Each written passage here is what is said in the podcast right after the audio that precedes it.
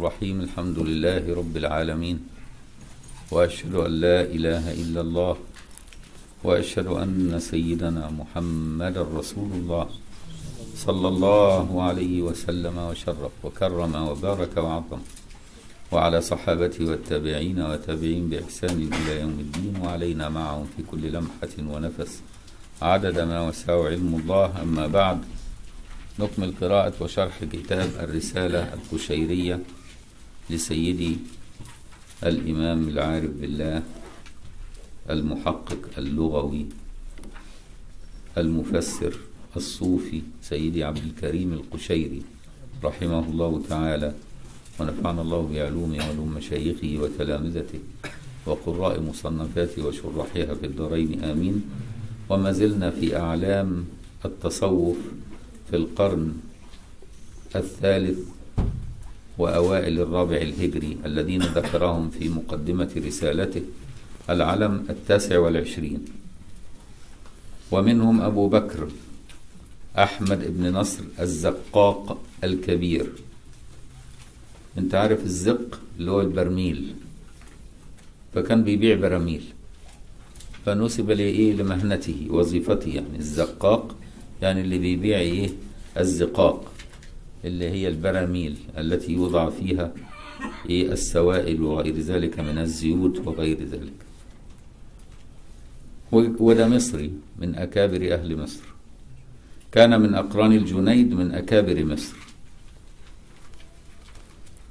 نفعنا الله بعلومه وبلغه الله منا السلام وأمدنا بمدده وجزاه الله عنا خيرا سمع قال سمعت محمد بن الحسين رحمه الله يقول سمعت الحسين بن أحمد يقول سمعت الكتاني يقول لما مات الزقاق انقطعت حجة الفقراء في دخولهم مصر. الفقراء لهم الصوفية. مصر كانت مشهورة بكثرة الأموال والطعام والشراب. فكان الفقراء دول اللي هم أصلا زهاد بياكلوا قليل مش مهم يشتهمين بزينة الدنيا. لما يجوا مصر تبقى تهمة. ده جايين بلد بقى عايزين ياكلوا ويشربوا. فكانت تهمة ليهم. رايح مصر ده يعني رايح إيه؟ ياكل ويشرب. وإحنا أصلا بنتقرب إلى الله بقلة الطعام وقلة المنام وقلة الكلام وقلة الأنام. مش كده برضو؟ فضد مذهبهم. لكن لما كان سيدنا أبو بكر أحمد بن نصر الزقاق من مصر فكان ليهم حجة يروحوا مصر. يقول لك لا إحنا مش رايحين أكل وشرب إحنا رايحين نقابل الزقاق. نستفيد منه فهمت لما مات ما بقاش لهم حجة. يعني ما بقاش في حد يذهب إليه ويشد إليه الرحلة يعني. وقال الزقاق من لم يصحبه التقى في فقره أكل الحرام المحض. يعني البني آدم لما يبقى مفتقر وماله قليل وبيجوع كتير لو ما تحراش بالتقوى هياكل أي حاجة تعرض عليه بقى ما هو جعان. ولا أما ياكل أي حاجة وهو جعان تعرض عليه بقى هياكل إيه؟ ياكل المشبوه وياكل الحرام. فلا بد إن الإنسان مع حال فقره وزهده أن يتحرى الحلال. وإلا لو لم يتحرى الحلال مع وجود الحاجة يوقعه في إيه؟ في أكل الحرام. وقال سمعت الشيخ أبا عبد الرحمن السلمي رحمه الله يقول سمعت محمد بن عبد الله بن عبد العزيز يقول سمعت الزقاق يقول تهت في تيه بني إسرائيل مقدار خمسة عشر يوما. اللي هو في سيناء يعني. سينا كانوا يسموها تيه بني إسرائيل. سينا دي. ربنا يعني إيه يعيد إليها الأمن والأمان. تهت في تيه بني إسرائيل مقدار خمسة عشر يوما. فلما وقعت على الطريق طبعا قعد 15 يوم في صحراء لا يأكل ولا بيشرب. يعني غيره يهلك. لكن هم عشان عودوا نفسهم على قلة الطعام والشراب كانوا يتحملوا ويقعدوا مدة طويلة. إحنا لو واحد زينا قعد ثلاث أيام ما كلش هيموت. ليه؟ لأنه على طول الأكل في بقه على طول ما يستحملش يبعد. يتعود على طول الرضعة في بقه. إنما دول معودين نفسهم على قلة الطعام. بالتدريج كده على مر إيه سنين طويلة 20 30 سنة يبتدي يتعود إنه ياكل له مثلا وجبة كل يومين. بعد ما كان بياكل ثلاث وجبات زي البهايم واخد بالك؟ بقى ياكل وجبتين زي العباد. معظم العباد ياكلوا وجبتين واخد بالك؟ وبعد شوية يلاقي نفسه كفاية عليه وجبة واحدة. الإمام النووي عاش يمكن عشرين سنة يصوم يوميا ويفطر السحر. على كسرة خبز وقليل من الماء بس وخلاص. وقعد كده يجي عشرين سنة ولم يأكل الفاكهة قط مع إنه في الشام بلد الفاكهة يعني. اتعود على كده أنت لو قلدته هتعي لكن دي خدوها بالتدريج. فلما تيجي تقرأ بقى واحد إيه دكتور زي حالاتي يقرأ كده 15 يوم ما ياكلش ولا يشرب ده مات دي تخاريف يا عم دي أساطير اشطب اقطع. ما في ناس بتفكر بالطريقة دي. ليه؟ لأن هو متصور إن هم كانوا معتادين الطعام والشراب بكثرة زي حالنا. أيوه فعلا لو واحد من حالنا إحنا قعد أسبوع واحد ممكن يموت. صح ولا لأ؟ ده اللي زي حالنا. أنت ما جوعتش من يوم ما اتولدت. أنت من يوم ما اتولدت اتحداك إنك جوعت وما لقيتش طعام. كل ما بتجوع بتلاقي أكل صح ولا لأ؟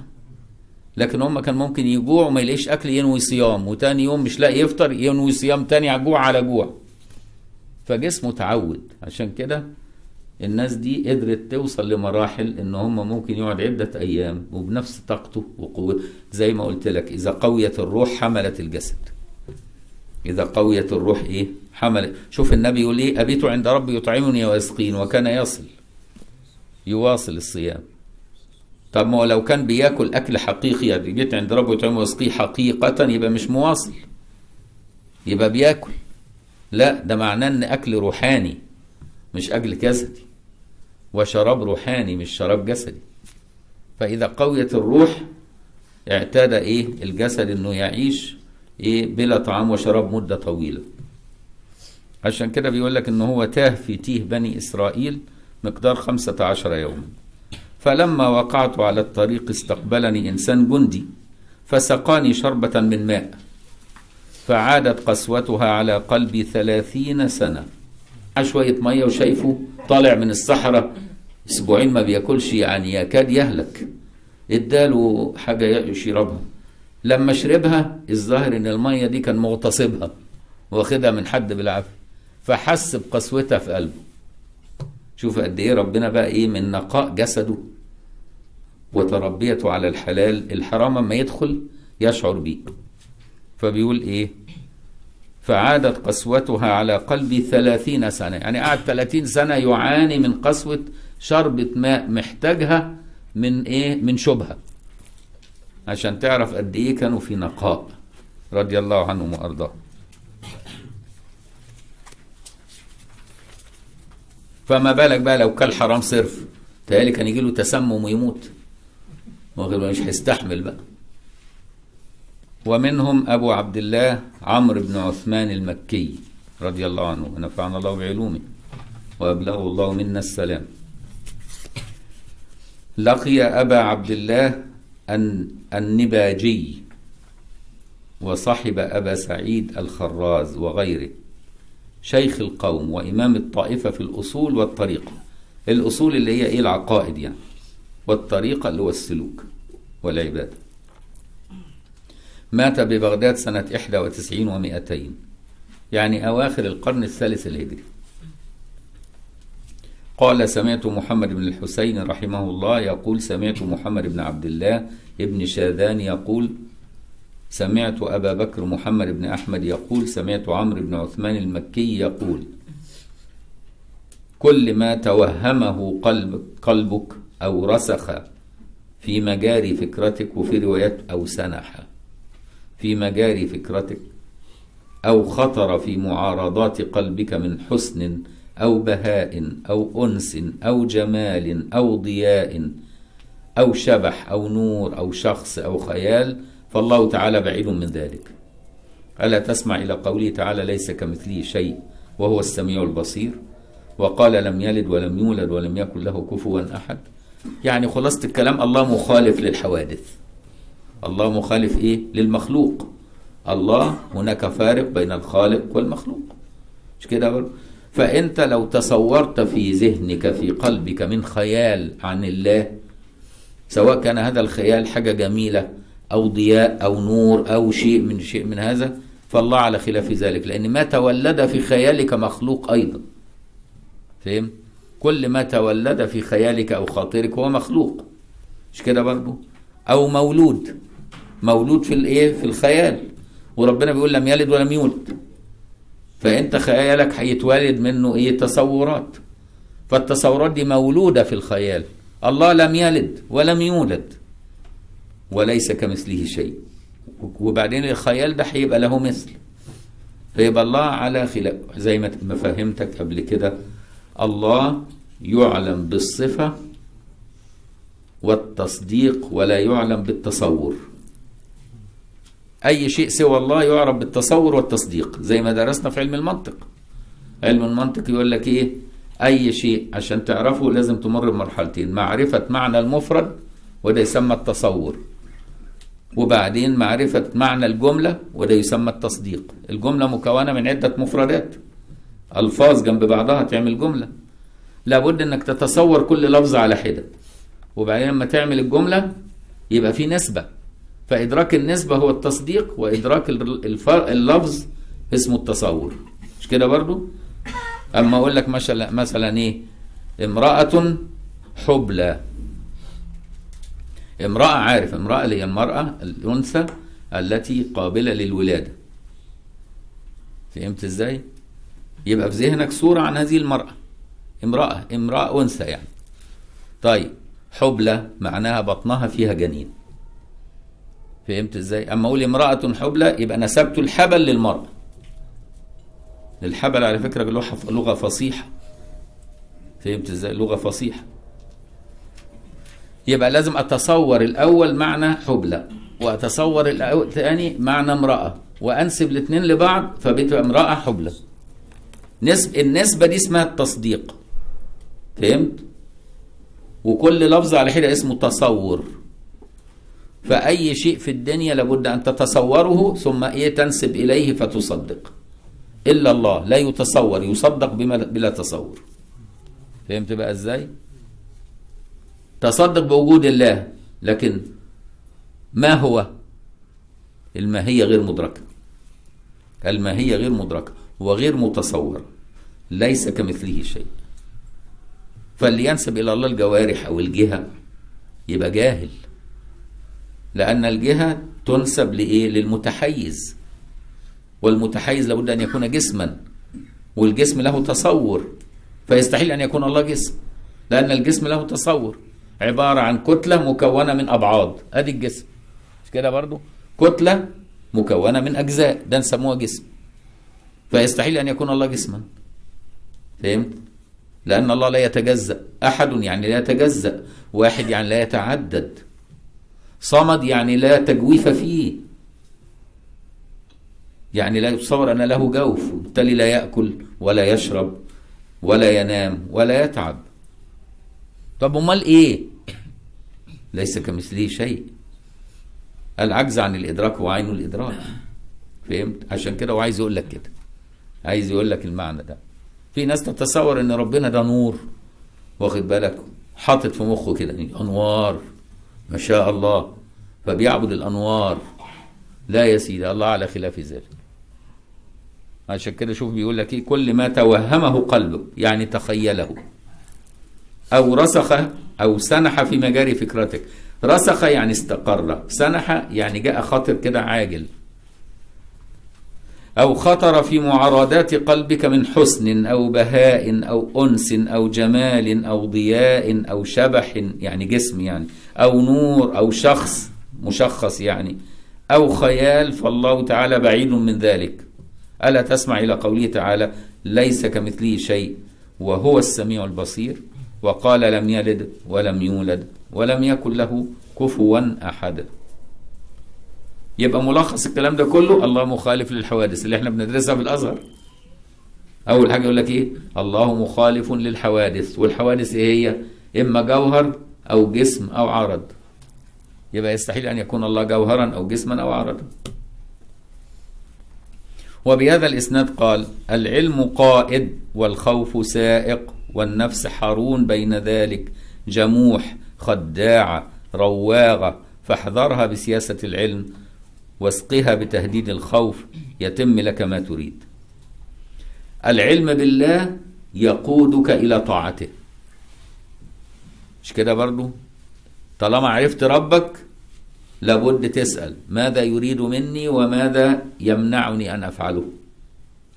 يبقى العلم بالله يقودك والخوف يسوقك. الخوف من الله بقى يسوقك حذرا من أن تقع في المخالفة. لأن قد تطيعه ولكن مع الطاعة تخالف. فتقوم أما تخاف المخالفة تمتنع. والخوف سائق. والنفس حارون. ونفسك بقى حارون يعني إيه؟ يعني كسولة. حرن يعني إيه؟ يعني يعني رفضت الحركة. قوم يصلي كمان شوية. نصوم بكرة بس الجو حر. وعندك بكرة شغل وهتصوم هتضعف. كل ده جواك قاعدة إيه؟ كل ما تيجي تقول لها حاجة هي جواك تنهاك عنها. فهمت؟ طب نقوم نصلي بالليل ولو ركعتين؟ لا أنت عندك شغل كتير بكرة. لازم إن لجسدك عليك حق. يا سلام وتجيب لك الدليل من القرآن والسنة. واخد بالك؟ آه شغالة يعني. النفس حارون. يعني حرنانة. يعني عارف أما يبقى العيل مش عايز يروح المدرسة ومش عايز يمشي والأب ماسكه يقوم إيه يشده كده يجر رجليه على الأرض. أهي النفس كده عايزة تتجر كده. أدي معنى حارون كسولة. جموح. وبعدين أول ما تبقى ليها شهوة تبقى عايزة تهجم عليها. فلا بد إنك أنت تبقى ليها الجام تلجمها وإلا هتهجم على شهوتها. حيوان النفس دي حيوان أصلا. حيوان غير مروض مفترس. جموح يعني إيه؟ جموح يعني إيه؟ يعني عايزة تهرب وايه؟ أو تهجم على شهوتها. تهرب من الأدب. انت عايز تأدبها وتمشيها بطريقة معينة. هي لا عايزة تمشي بلا ضابط. تمشي على هواها. فهمت خداعة. تخدعك بقى. تقول لك طب بكرة ما يجريش حاجة بكرة. طب بعده ما يا دوب نخلص بس الشهوة دي وبعد كده نتوب إلى الله ربنا يقبل التوب. إنه يقبل التوبه عن عباده ويغفر الذنب ويحب التوابين. بس عديها دي. شفت بقى تقعد تضحك معاك وتروغك لحد ما تقع في المعصية. دي النفس دي كلها كلنا عارف عارفها كويس وهي بتتكلم جواك. عشان كده رواغة. فاحذرها بسياسة العلم. العلم يقول لك إيه؟ خالف النفس والشيطان وعصيهما. يقول لك قد أفلح من زكاها وقد خاب من دساها. تعطيها من الحلال حاجتها من الحلال الصرف. وإياك أن تعطيها حاجتها من الحرام أو الشبهه تعطيها شهوتها بضابط العلم. تتوق للنساء يبقى اتجوز. فهمت إزاي؟ تتوق للمال يبقى اسعى من الطريق الحلال واحصل عليه من الحلال. لما تعوز أي حاجة اعملها من الطريق الحلال بضابط العلم. أدي معناه فاحذرها بسياسة العلم واسقها بتهديد الخوف. وسقها وسقها. وسقها بتهديد الخوف يتم لك ما تريد. يعني تقول لها هي أنت عايز تصوم بقى بكرة؟ الخميس وإحنا في رجب. تقول لك ما تعدي ده. صوم من الاثنين اللي بعد تقول لها تعرفي بقى لو ما صمتش بكرة هصوم بكرة وبعده وبعده وبعده. يا مجرمة. تقول لها خلاص بكرة. صوم بكرة. فهمت؟ ادي تهددها على طول. فهمت؟ وقال لا تقع على الوجد عبارة. في رواية الواجد وفي رواية الوجد بس رواية الوجد أحسن. لا تقع على الوجد عبارة لأنه سر الله عند المؤمنين. يعني لما ربنا يوجد في قلبك نوع من الرضا والقناعة والمراقبة ولذة الذكر وحب الطاعة. واخد بالك؟ وحب الخير للناس والحنان على المساكين. طب عبر انت عن هذه المعاني بقى بكلمة ما تعرفش؟ فهمت؟ عشان كده لا تقع على الوجد عبارة ما تعرفش تعبر. لما أنا أقول لك مثلا إيه؟ السكر حلو والمانجا حلوة. طب إيه الفرق بين حلاوة السكر وحلاوة المانجا بعبارة من غير ما تدوق ما أعرفش اقولها أو السكر حلو والمانجا حلو. طب عرف لي حلاوة السكر وحلاوة المانجا بالعبارة ما تعرفش مفيش عبارة. صح ولا لأ؟ ده أنت أي حاجة تدوقها تلاقيها طعمها حلو تقول زي السكر. يعني إيه معناها حلوة؟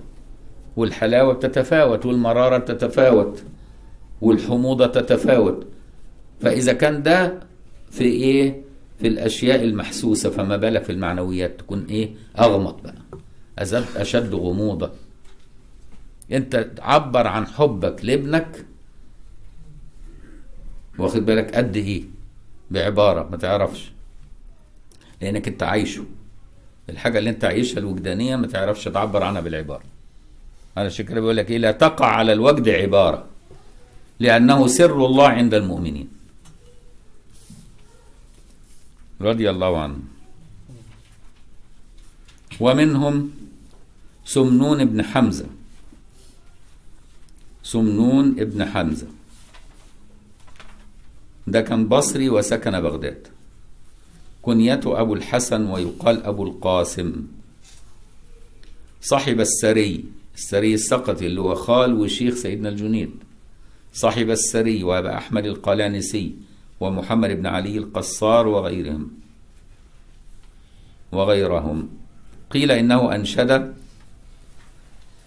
أنشد شعرا يعني بيقول إيه من كتر بقى رضاه عن الله وحبه في الله وإنه ما فيش حاجة هتجيله من الله يتضايق منها أبدا من كمال التسليم بقى. فبيقول إيه وليس لي في سواك حظ فكيفما شئت فاختبرني. إن كان يرجو سواك قلبي لا نلت سؤلي ولا التمني. ده بقيته يعني. يعني بيقول افعل فيا ما شئت أنا راضي. الله ده أنت كده بقى يعني خرجت من حال العبودية إلى حال الاستغناء. وربنا قاهر فوق عباده ده يختبرك يقهرك. فهمت إزاي؟ فاختبره الله بحبس البول. مش بيقول إيه؟ مش بيقول فكيفما شئت فاختبرني عشان تعرف إن أنا راضي على كل حال وعمري ما هشتكي ابدا. فأخذه الأسر الأسر اللي هو حبس البول يعني من ساعته. فكان يدور على المكاتب ويقول ادعوا لعمكم الكذاب. عرف بقى إنه إيه إن ربنا قاهر. ما تعرضش نفسك للبلاء. قول يا رب سلم الع... سلمني العافية. مش تقول اعمل فيا ما اللي أنت عايزه. أنت ضعيف مش تستحمل فهمت؟ ويروح المكاتب ليه؟ لأن الكتاب في أطفال بيحفظوا قران يعني أهل جنة. غير مكلفين ومشغولين بحفظ القرآن. يعني هم دول أهل الجنة دعائهم مستجاب. فيروح لهم يقول لهم ادعوا ادعوا لعمكم الكذاب إن ربنا يعافيني من اللي أنا فيه ده. أنا اللي جبته لنفسي. أنا اللي جبت ده كله لنفسي. مش كان مش في واحد يقول لك كده؟ كان مين اللي بيقول كده؟ آه عمنا مدبولي في المسرحية زي يقول لك أنا اللي جبته ويضرب في دماغه كده. أنا اللي جبت ده كله لنفسي. هو برضه عمل كده.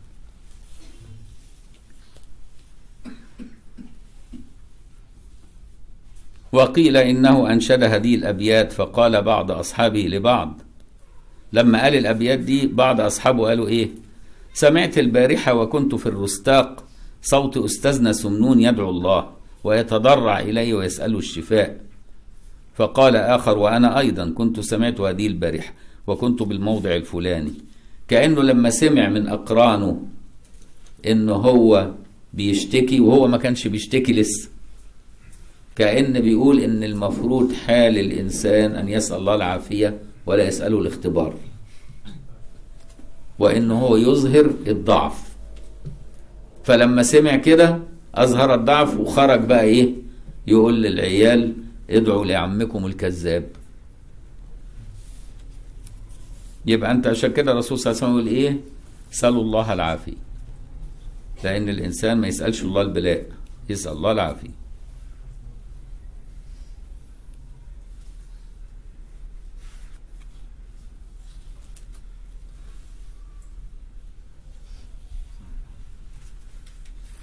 لأن مدافعة القهر الإلهي لا يستطيع العبد. خد بالك. قاهر فوق عباده. فقال ثالث ورابع مثل هذا فأخبر سمنون وكان قد امتحن بعلة الأسر وكان يصبر ولا يجزع. الأسر زي ما قلت لك حبس البول يعني. وكان يصبر ولا يجزع. فلما سمعهم يقولون هذا ولم يكن هو دعا ولا نطق بشيء من ذلك علم أن المقصود منه إظهار الجزع تأدبا بالعبودية وسترا لحاله. فأخذ يطوف على المكاتب ويقول ادعوا لعمكم الكذاب. زي حال النبي. شوف النبي لما يفقد ابنه إبراهيم يبكي.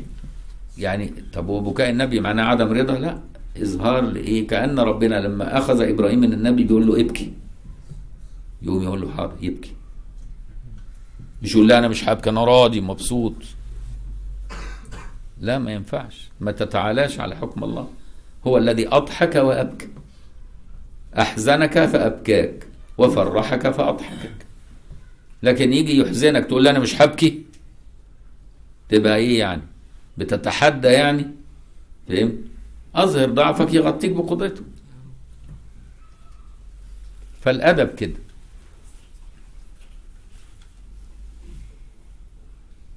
قال سمعت محمد بن الحسين رحمه الله يقول سمعت أبا العباس محمد بن الحسن البغدادي يقول سمعت جعفرا الخلدي يقول قال لي أبو أحمد المنازلي كان ببغداد رجل فرق على الفقراء أربعين ألف درهم. فقال لي سمنون يا أبا أحمد ألا ترى ما قد أنفق هذا وما قد عمله؟ ونحن ما نجد شيئا.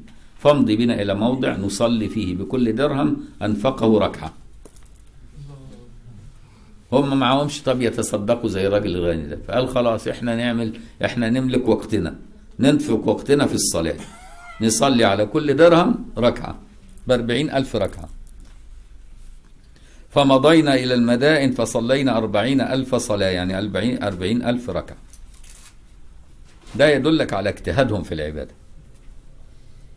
وكان سمنون ظريف الخلق كان يغلب عليه البسط. ما خد بالك إن اللي يراعي الأدب في البسط قليل. هو لما غلب عليه البسط حصل إيه؟ قال لربك والله مهما عملت حاجة تحزنني أنا عمري ما أحزن. مش معقول بعد اللي أنا فيه ده أحزن. فهمت؟ فإيه ربنا ابتلاه بالمشكلة دي. فبيقول لك مراعاة الأدب في البسط أصعب من مراعاة الأدب في القبض. لأن البسط يوافق النفس فيقويها إنما القبض يخالف النفس فيضعفه. فهمت بقى إزاي؟ وكان سمنون ظريف الخلق يعني إيه؟ لكثرة البسط يعني. الدل على كمال الرضا وانشراح الصدر. أكثر كلامه في المحبة وكان كبير الشأن. مات قبل الجنيد كما قيل.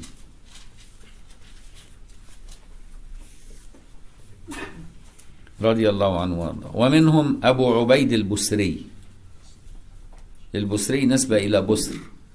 قرية بحوران. حوران دي عبارة عن ساحل كبير من جنوب سوريا لحد شمال الأردن.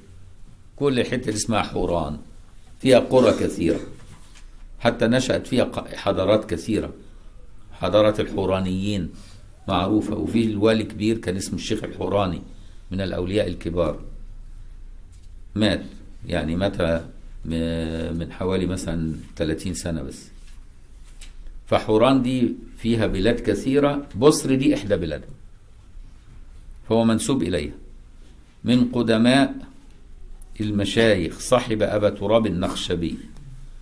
قال سمعت محمد بن الحسين رحمه الله يقول سمعت عبد الله بن علي يقول سمعت الدقي يقول سمعت ابن الجل ابن الجلاء يقول لقيت 600 شيخ فما رأيت مثل أربعة ذي النون المصري وأبي اللي هو أبي يحيى الجلاء وأبي تراب اللي هو النخشبي وأبي عبيد البسري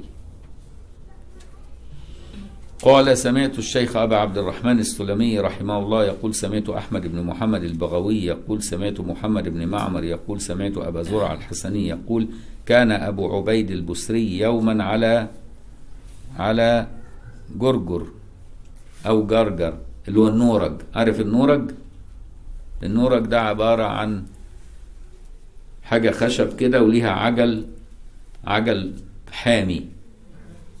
يمشي إيه؟ ويجروا البهائم ويمشي على القمح يقوم يدرسه. فهمت إزاي؟ اسمه جرجر أو إيه؟ جرجر عشان بيتجرجر. واخد بالك؟ وإحنا نسميه في مصر إيه؟ النورج. أنا ركبت النورج ده في أرض جدي زمان كنت عيل صغير ما دخلتش المدرسة.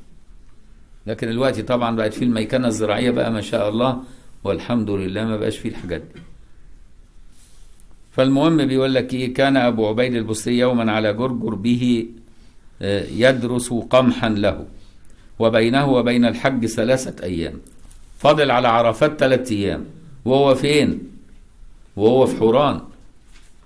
يعني جنوب سوريا. ربنا يحررها وي... ويطمن أهلها. فاضل ثلاثة أيام. وأيامه كان السفر إيه؟ بالبغال بقى والجمال والحصنة. يعني ياخد له بتاع إيه؟ بتاع 30 يوم عشان يوصل يلحق الحج. تفضل ثلاثة أيام وعرفة. إذ أتاه رجلان الظاهر أولياء بقى مشهورين بطي الأرض. فقال يا أبا عبيد تنشط للحج معانا؟ إحنا رايحين نحج. يعني إيه؟ دول اتنين أولياء بقى من الناس اللي هم إيه؟ خطوة كده. يبقى هناك في الكعبة. فاهم؟ مشهورين بطي الأرض. يا أبا عبيد تنشط للحج. ما كانش لسه في بقى طبعا عساكر واقفين على الأبواب ويشوف معاك تأشيرة ولا لأ ويرجعك وأنت بتقول لبيك اللهم لبيك يقول لك لا مش ه... لا لبيك ولا سعديك روح بلدك. التأشيرة مزورة. ما كانش فيه بقى الحكاية دي. كان البلاد مفتوحة على بعضها. يا أبا عبيد تنشط للحج؟ فقال لا. ثم التفت إلي التفت لتلميذه وقال شيخك على هذا أقدر منهما يعني نفسه. يعني أنا لو حبيت أنا أسبقهم والحقهم وأوصل قبلهم لكن أنا مش هحج السنة دي. ظهر لمشاغل كانت عنده. رضي الله عنه. أبو الفوارس شاه ابن شجاع الكرماني. كرمان دي مدينة في إيران اسمها كرمان إيران دي كانت كلها سنة على فكرة. لحد ما قامت الدولة الصفوية دخلوا المذهب الإثنى عشري وقتلوا 2 مليون من أهل السنة ذبحوهم. إسماعيل الصفوي كان مجرم كبير اللي هو أنشأ الدولة الاثنى عشرية اللي هي ما زالت موجودة الآن في إيران. أنشأها على إيه؟ على دماء أهل السنة. ذبح 2 مليون من أهل السنة. إسماعيل الصفوي المجرم ده. وأدخل بقى إيه؟ المذهب الاثنى عشري اللي هي إيه؟ يمثلوا الدولة الصفوية اللي هو بعد كده ظهر خميني والإيه؟ وآيات الله اللي هم شبه اليهود دول. واخد بالك؟ وربنا ينجينا منهم وينجيهم من أنفسهم. لكن كان زمان بقى في العصور الأولى كان أغلبها أهل السنة وطلعت أولياء كتير إيران دي. فاهم؟ فكرمان دي كانت مدينة في إيران إيه؟ وكان من ال- الملوك كمان. أبو الفوارس شاه بن شجاع الكرماني ده كان من أولاد الملوك. عارف سبب توبته إيه؟ كان خارج في رحلة صيد. وبعدين وهو خارج في رحلة الصيد لقى واحد كده شاب صغير راكب أسد وحواليه الحيوانات المفترسة إيه عاملين له موكب قال له إيه ده؟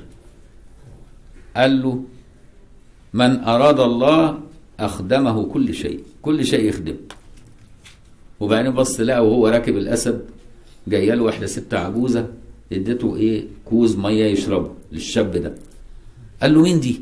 قال له الدنيا. الدنيا ربنا قال لها كده من خدمك من خدمك إيه استخدميه ومن تركك اخدميه. فهو أول ما شاف المنظر ده ترك الملك بقى وايه لا أنا همشي في سكة ربنا.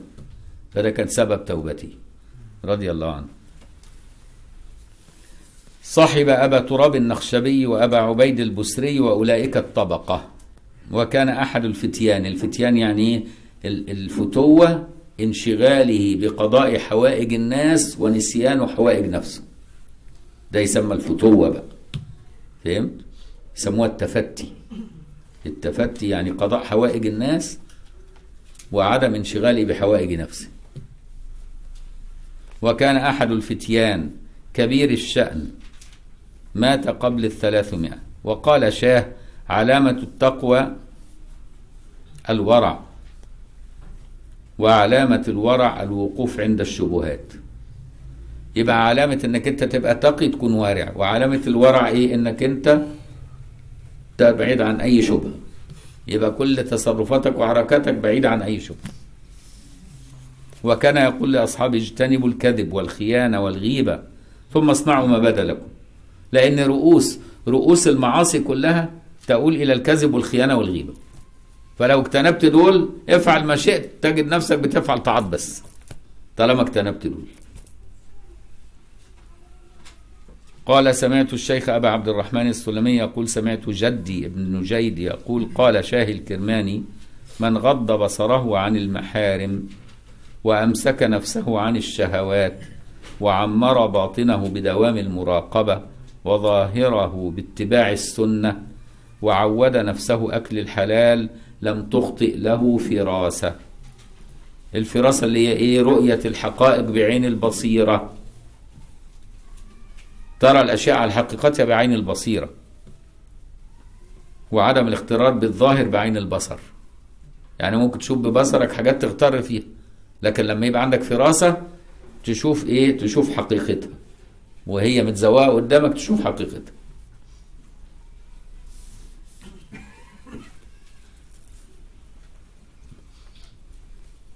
ممكن تقول إن البصيرة عين القلب والفراسة عين الروح.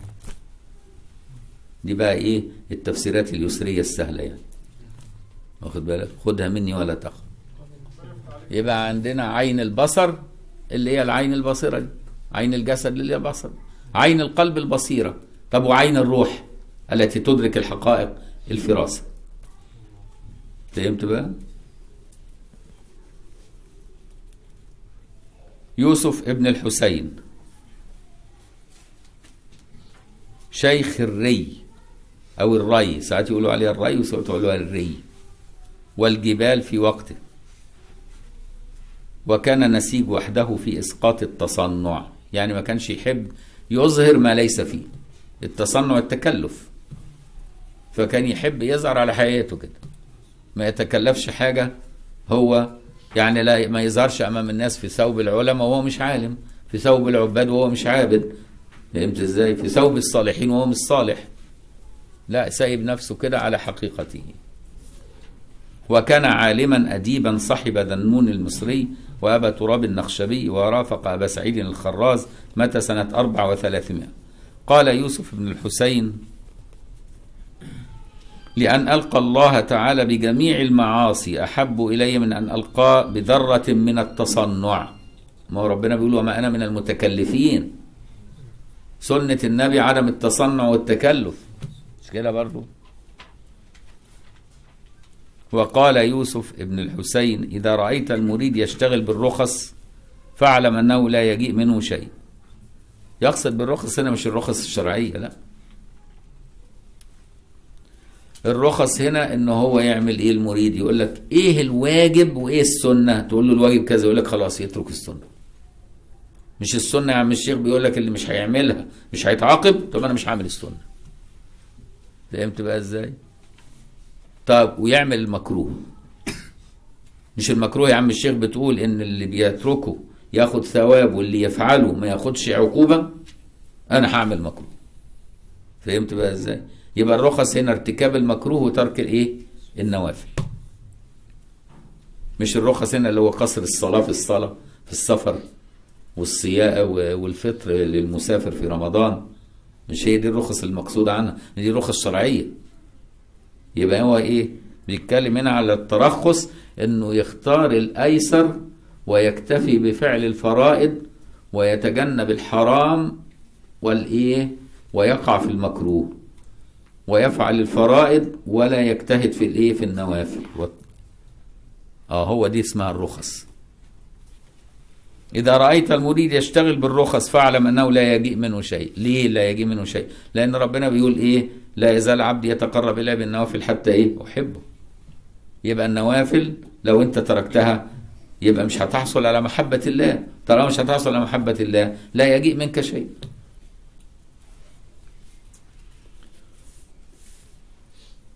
وكتب إلى الجنيد لا أذاقك الله طعم نفسك فإنك إن ذقتها لم تذق بعدها خيرا أبدا.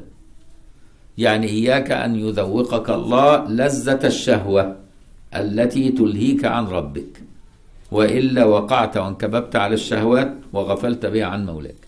فهمت؟ عشان كده بيدعي على سيدنا سيدنا الجنيد بيقول له إيه؟ لا أذاقك الله طعم نفسك. فإنك إن ذقتها لم تذق بعدها خيرا أبدا. وقال يوسف ابن الجنيد وقال يوسف بن الحسين رأيت آفات الصوفية في صحبة الأحداث ومعاشرة الأضداد ورفق النسوان. آفات الصوفية إيه؟ صحبة الأحداث. الأحداث اللي هم الشبان الصغيرين المرد الجمال دول. كان في زمانهم العيال اللي هم اللي بيقعوا في الرق.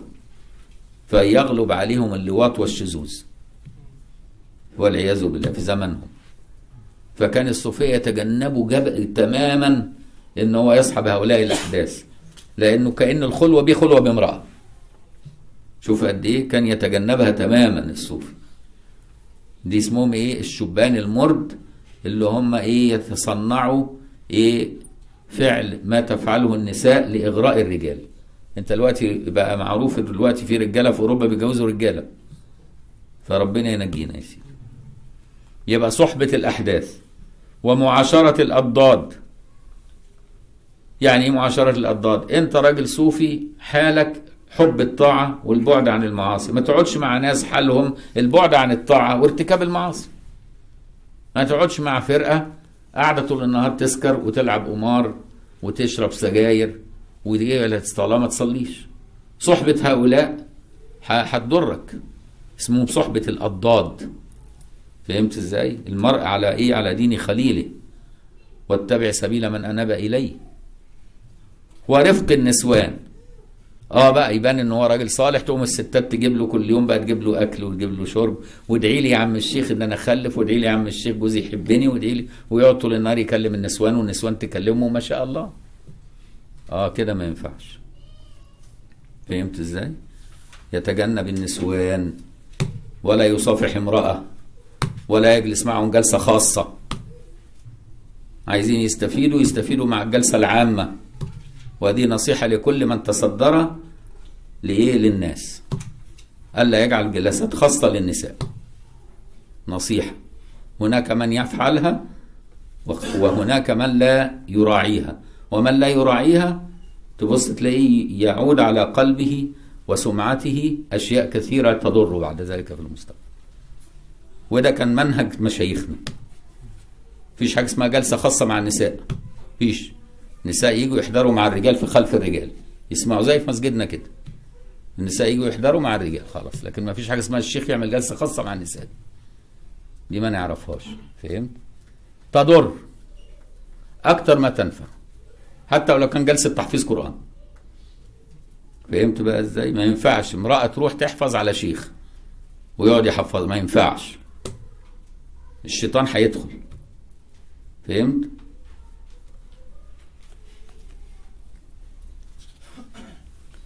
وقال يوسف بن الحسين رأيت أفات الصوفية في صحبة الأحداث ومعاشرة الأضداد ورفق النسوان. النسوان دي لفظة فصيحة على فكرة. بس المصريين بيفتكروها كلمة يعني إيه آه عامية بذيئة لكن هي كلمة فصيحة. النساء والنسوان. ياخد بالك؟ هم جاية من النساء. لأن الهمزة ساعات تقلب واوا الهمزة تقلب واوا ويتحط فيها نون الجمع. هي أصلا نساء. تقلب الهمزة واو وتحط نون الجمع بقت نسوان. مش كده برضو؟ فهي لفظة فصيحة على أي حال. ومنهم أبو عبد الله محمد ابن علي الترمذي. ده يعتبر من أقران الإمام البخاري منسوب لترمذ المدينة اللي خرج منها الإمام أبو عيسى بن ثورة الترمذي صاحب السنن واللي خرج منها الحكيم الترمذي. رضي الله عنه. من كبار الشيوخ وله تصانيف في علوم القوم. صاحب أبا تراب النخشبي. وأحمد بن خضروي وابن الجلاء وغيره. صاحب أبا تراب النخشبي وأحمد بن خضروي وابن الجلاء وغيرهم. سئل محمد بن علي عن صفة الخلق. فقال ضعف ظاهر ودعوة عريضة. صفة عامة للخلق. ضعف ظاهر. خلق الإنسان إيه؟ من عجل. وكان الإنسان ضعيفا. خلق الإنسان ضعيفا. لا يملك حتى نفع نفسه فضلا عن ينفع غيره ولا ينفع ولا يملك لنفسه لا ضر ولا نفع فكيف يملك لغيره ضر أو نفع؟ فالخلق ضعف ظاهر ودعوة عريضة كل واحد بقى يدعي أنا أنا.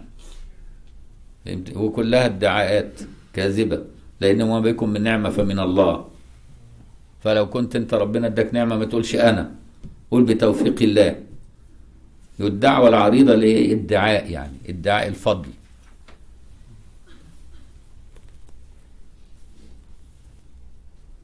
وبالتالي اللي دعوته عريضة ينكشف عند الابتلاء. يقول لك أنا صبور قوي وهو أصلا ربنا ما إيه ما ابتلاهوش خالص.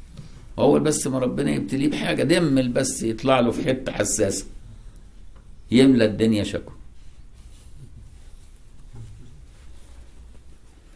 وقال محمد بن علي ما صنف ما صنفت حرفا عن تدبير ولا لينسب إلي شيء منه ولكن كان إذا اشتد علي وقتي أتسلى به.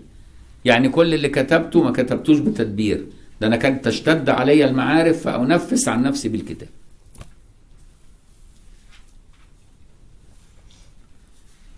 وكان من ضمن حكمه إيه؟ كفى بالمرء عيبا أن أن يسره ما يضره. أنت تسرك إقبال الدنيا وإقبال الدنيا تضرك. فكفى بالمرء عيبا أن يسره ما يضره. والناس تصر بإيه؟ بإقبال الدنيا. مش كده برضه؟ وإقبال الدنيا يضر القلب. لأنك تنشغل بها عن مولاك. رضي الله عنه. ومنهم أبو بكر محمد بن عمر الوراق الترمذي. أقام ببلخ وصاحب أحمد بن خضروي وغيره. ولو تصانيف في الرياضات مكتوبة في الرياضيات هي في الرياضات. لأن الرياضيات ده علم الإيه؟ ماثيماتيك اللي هو علم الحساب يعني. لكن الرياضات اللي هو السلوك إلى الله بمخالفة النفس. سمعت الشيخ أبا عبد الرحمن يقول سمعت محمد بن الحسين رحمه الله يقول سمعت محمد بن محمد البلخي يقول سمعت أبا بكر الوراق يقول من أرضى الجوارح بالشهوات غرس في قلبه شجر الندمات. من أرضى الجوارح بالشهوات غرس في قلبه إيه؟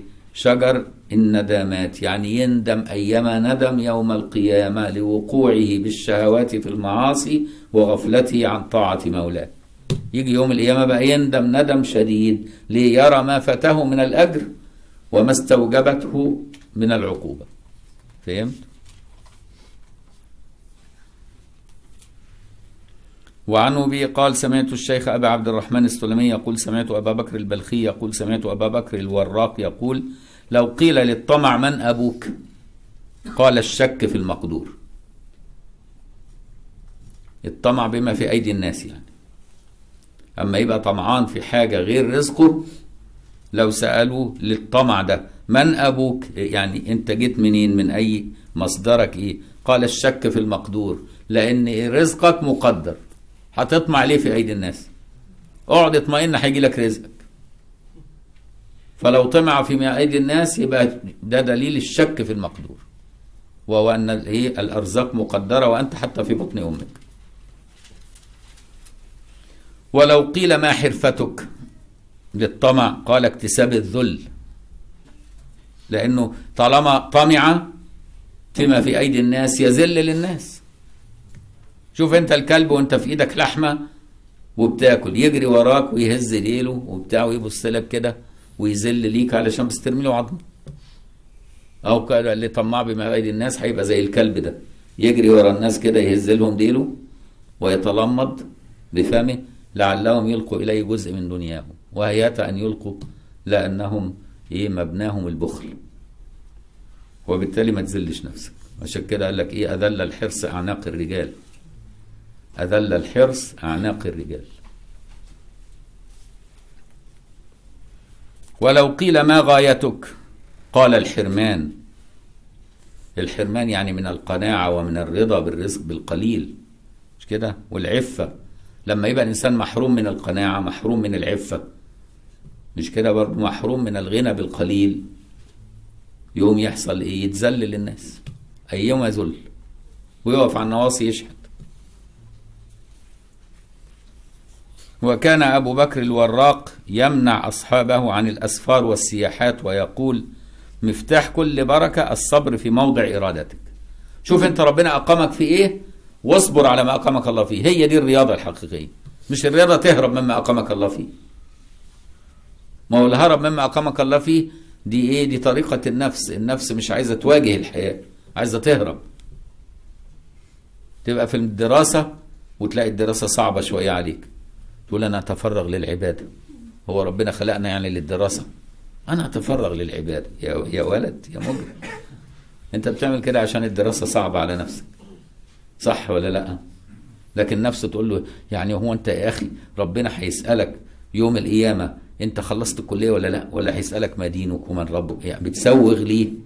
إنه ينام بقى ويبطل دراسة ويسهر الليالي وي- ويحضر في الكلية ويذاكر ويعمل. لأن كده أسهل. وبعدين أول ما يترك الكلية ما يتفرغش كمان للعبادة. يقعد يتفرج على التلفزيون يقعد يقلب في الواتس. مش كده؟ يقعد يقعد على النواصي. يقعد في القهاوي ويتلم مع العيال يعلموه شرب السجاير ويقع في الإدمان. كل الكلام ده عك. شوف أنت ربنا أقامك في إيه؟ ارضى بيه واتقنه. هي دي رياضة النفس. واعبد ربنا بيه. حوله إلى عبادة. شوف ربنا أقامك مدرس حول تدريسك للطلبة عبادة. أقامك طالب حول الدراسة بتاعتك عبادة. أقامك في صنعة اتقن الصنعة وانفع المسلمين بيها. هت- هتبقى عبادة. اعبد ربك بما أقامك الله فيه. فهمت عشان كده ده كان منهجه. مفتاح كل بركة الصبر في موضع إرادتك. إلى أن تصح لك الإرادة. فإن صحت لك الإرادة فقد ظهرت عليك أوائل البركة. ومنهم أبو سعيد أحمد بن عيسى الخراز. من أهل بغداد. صاحب ذنون المصري والنباجي وأبا عبيد البسري والسري وبشرا اللي هو بشر الحافي يعني وغيرهم. مات سنة سبع وسبعين ومائتين قال أبو سعيد الخراز كل باطن يخالفه ظاهر فهو باطل. يا سلام على العلم. كل ما يشرك في قلبك من معاني وظاهرك ليس على سنة النبي والشريعة اعرف إن ده باطل. فهمت؟ كل باطن يعني كل وجد تجده في باطنك متعلق بحقائق الإيمان وظاهرك يخالف الإيمان وغير متلبس بالطاعة اعرف إن اللي عندك ده باطل ده ده نفسك بتغريك إنك أنت على حق فاستمر في الباطل نفسك بتقول لك كل باطن يخالفه ظاهر فهو باطل. وعن أبي قال سمعت محمد بن الحسين يقول ناس كتير يقول لك أنا بيني وبين ربنا عمار بتصلي؟ يقول لك لا بس ما تعرفش ده ربنا ده حبيبي. يا ابني بتصوم رمضان لا لا ما ت... أنا بيني وبين ربنا عمار ده في أمارات مت... سيبك أنت بس. روح أنت صلي بس ربنا يسهل لك. مش بتشوف نوعية من البشر بتعمل كده؟ آه كتير قوي أو كل باطن يدعيه يخالفه ظاهر فاعرف أنه عايش في الباطل وقال سمعت محمد بن الحسين يقول سمعت أبا عبد الله الرازي يقول سمعت أبا العباس الصياد يقول سمعت أبا سعيد الخراز يقول رأيت إبليس في النوم وهو يمر عني ناحية. فقلت له تعالى ما لك؟ قال إيش أعمل بكم؟ وأنتم طرحتم عن نفوسكم ما أخادع به الناس. يعني طرحتم الدنيا هو بيخدع الناس بالدنيا. هم طرحوا الدنيا فما لوش مصلحة معاهم. فقلت وما هو الذي طرحناه يعني؟ قال الدنيا.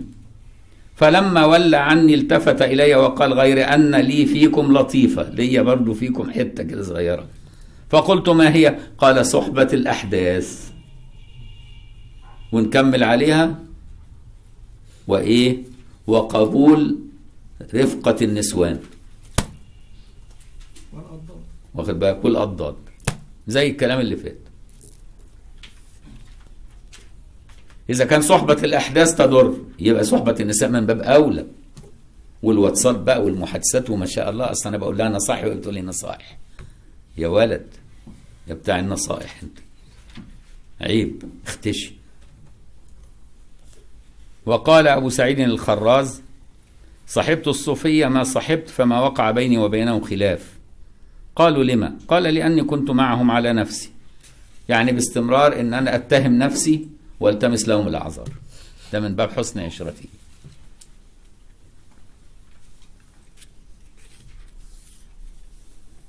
ومنهم الأخير النهاردة بقى وننهي المجلس.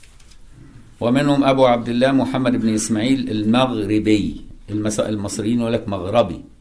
هي مغربي. نسبة للمغرب. لكن المصريين العوام يقول لك إيه مغربي؟ بفتح الراء كده. ماشي يلا يا مصريين قولوا. لكن هي الأصل إيه؟ مغربي نسبة للمغرب العرب. فهمت إزاي؟ يبقى أبو عبد الله محمد بن إسماعيل المغربي.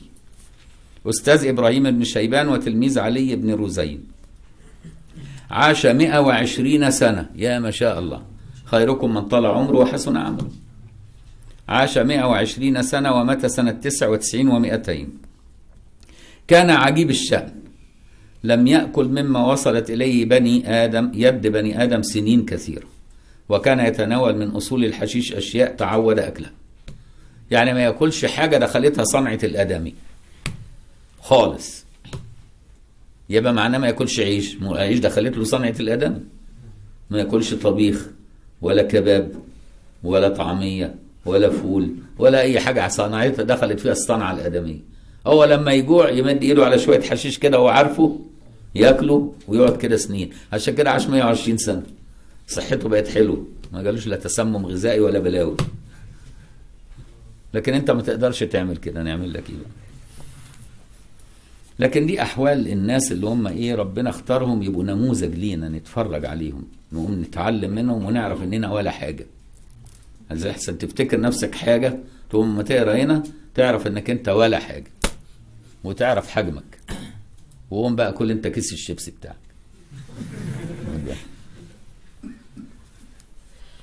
قال أبو عبد الله المغربي أفضل الأعمال عمارة الأوقات بالموافقات. دي أفضل الأعمال. كل وقتك يبقى فيه عمل يوافق طاعة مولاك تخلص حاجة تخش في حاجة. تخلص حاجة. كل الحاجات اللي انت بتخش فيها كلها موافقات لمولاك هي دي أفضل الأعمال. وقال أعظم الناس ذلا فقير داهن غنيا. أو تواضع له.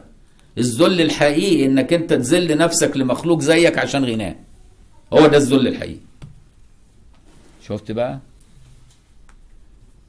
وأعظم الخلق عزا. غني تذلل للفقراء وحفظ حرمتهم. دليل أنه لم يغتر بالدنيا. يبقى ده عزيز لأنه لم يغتر بالدنيا. بالرغم غناه لم يغتر بالدنيا. جلس مع الفقراء والصالحين وأحب المساكين.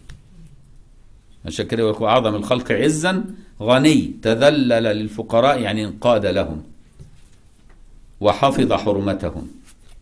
رضي الله عنهم جميعا ونفعنا الله بأسرارهم وجزاهم الله عنا خير وأبلغهم الله منا السلام والفاتحة لأرواحهم جميعا. أعوذ بالله من الشيطان الرجيم. بسم الله الرحمن